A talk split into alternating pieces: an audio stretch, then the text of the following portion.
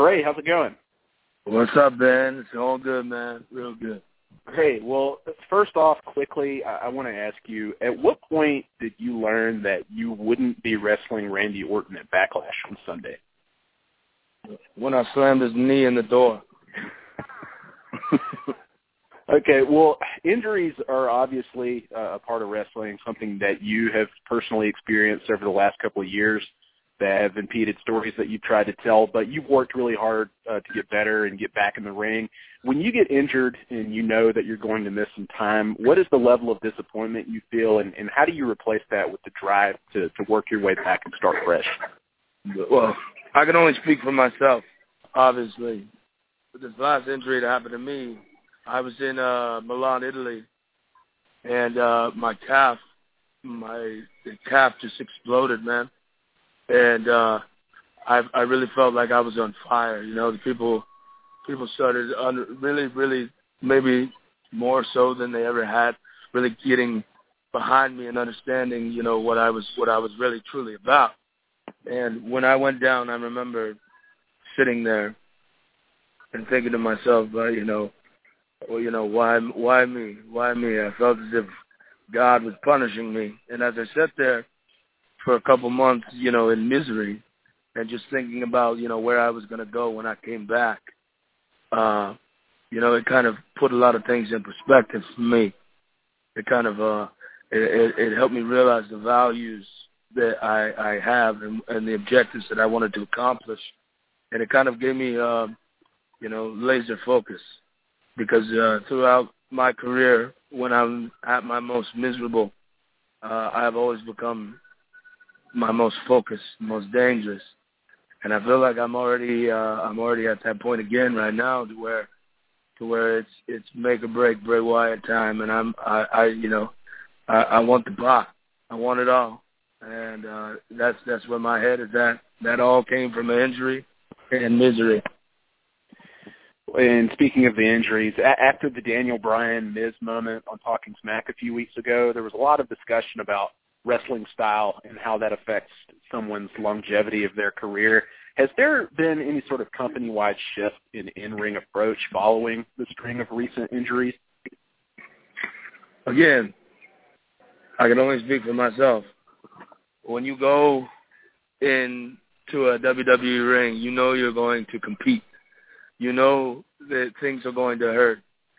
It's a, it is a dangerous, dangerous place no matter what people think, no matter what people say, this is a very, very dangerous thing.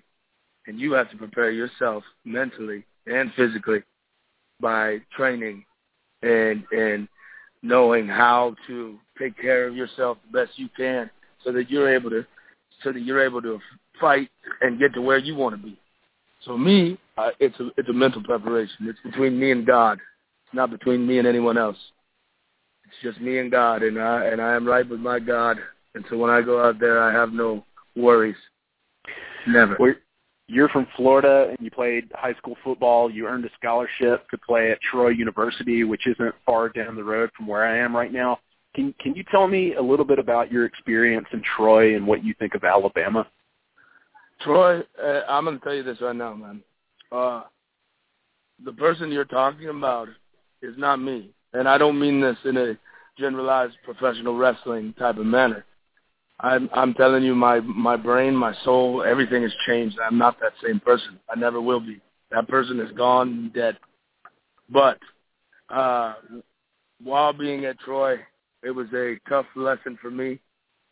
Uh, it kind of helped me uh, get to be the person that I am now because I never uh, you know, I'd never experienced such such things that I saw there. I love Alabama. Uh, it's it's beautiful, but uh, I kind of uh, I started destroying myself while I was there. You know, emotionally, and uh, Troy kind of helped pick me up and kind of set me to where I am right now. And the Troy Trojans should have beat Clemson the other day. Just for the record, they're a better team than Clemson. If they had, if they didn't have uh, if they if we had 75 five star recruits like Clemson, we would have smoked them. They never even would have had a chance. That's my take. I got you. I got you. Well, and, and, and just quickly on football, you know, we've seen so many football players attempt to make the transition to wrestling. Some of them really successful, like yourself and Roman Reigns and, and a handful of guys. Mm-hmm. W- what about your training, skill set, and experience in football helped you in your pursuit of wrestling? Well, I also started wrestling when I was three years old. So, uh, like the discipline of wrestling and like the the way to control your balance and you know being out in the heat with uh with all this uh equipment on you know all of that helps. And not to mention when uh, uh some guys they know they don't really they never really competed in their whole life you know. They came into this and this is all they've ever known.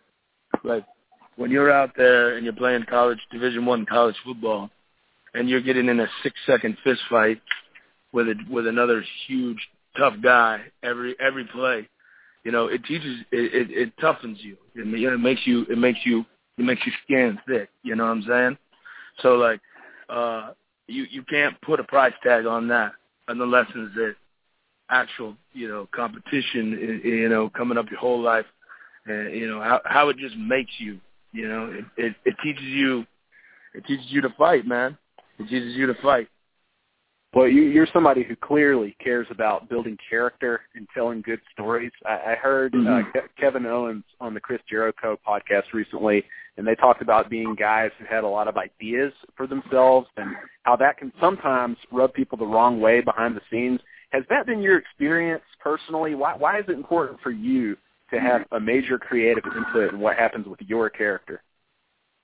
because no one no one could tell me what I should say or what I should be how I should act.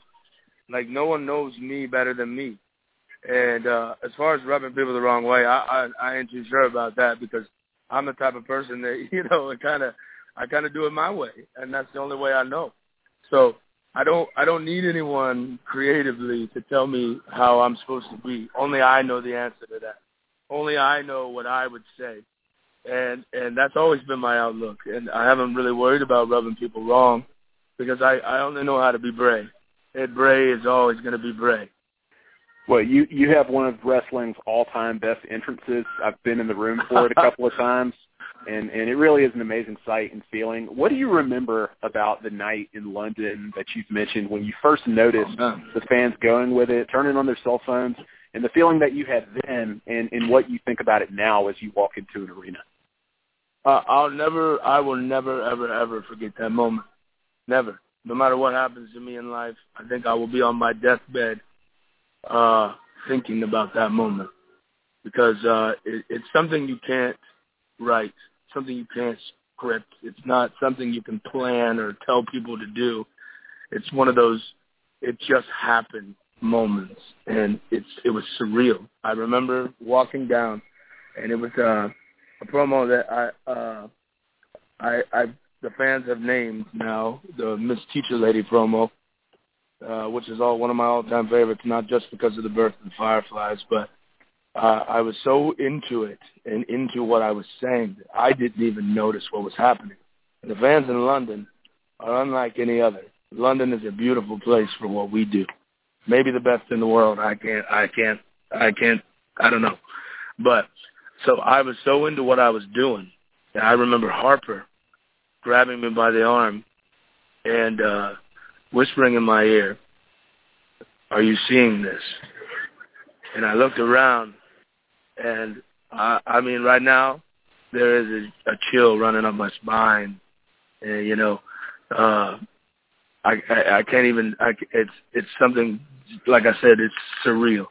And when I looked around, man, I, I just couldn't help but just soak it all in.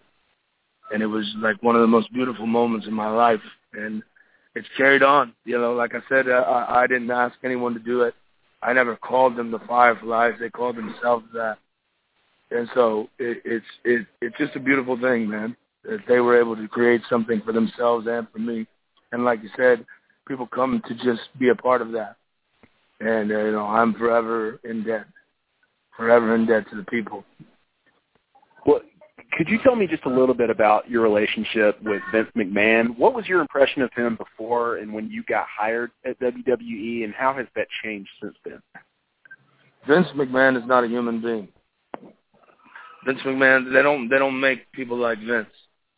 Vince is Vince is Vince. He is he is like uh I, I can't even describe to you what it is like being in a room with Vince McMahon. He is above man. That's the best way I can put it. Uh, I have a great rapport. You know, like-minded people take over the world. So I've always had a great rapport with him. I assume most men and women in WWE have uh, a drive and goal to be the company's uh, quote-unquote top guy or, or girl. I wonder if that's something that you and other wrestlers think about on a day-to-day basis. You've said before that this is a marathon and not a sprint, and that you've made it towards the top in your 20s when others are getting called up in their late 30s. How do you maintain that level of patience, even if and when you feel like you are that guy now or whenever? I think I'm someone that's recognized right now. Uh, and when you know, it's it, it's a, it's an, another. I hate to keep using this word, but it's a surreal feeling to walk into a building anywhere in the world you go, and people know who you are. And uh, as far as wanting to be on top, if you don't want to be on top, you don't deserve to be here at all. There's there's thousands of people across this earth that would die for the opportunity to get in front of these people and, and be what we already are. And uh, all, all I can say is that I'm I'm 29 years old. I started here when I was 21. You know, in eight years I've come this far, and like I said, there is there my tank is completely at the brim, full. And when I die, or when I am inducted into the Hall of Fame, years and years and years from now, I will have a legacy, and I will be remembered forever. Already, I know that, and I still have so much more to do, man. There's so much more to do. I have at least ten title runs in me. I'm sure that that's got to come sooner or later. I'll take that. I'll take that. Hey, well, Bray Wyatt, I'm a huge fan. So glad to see you back out there. Thanks so much for the time. Keep up the great work, and good luck to you.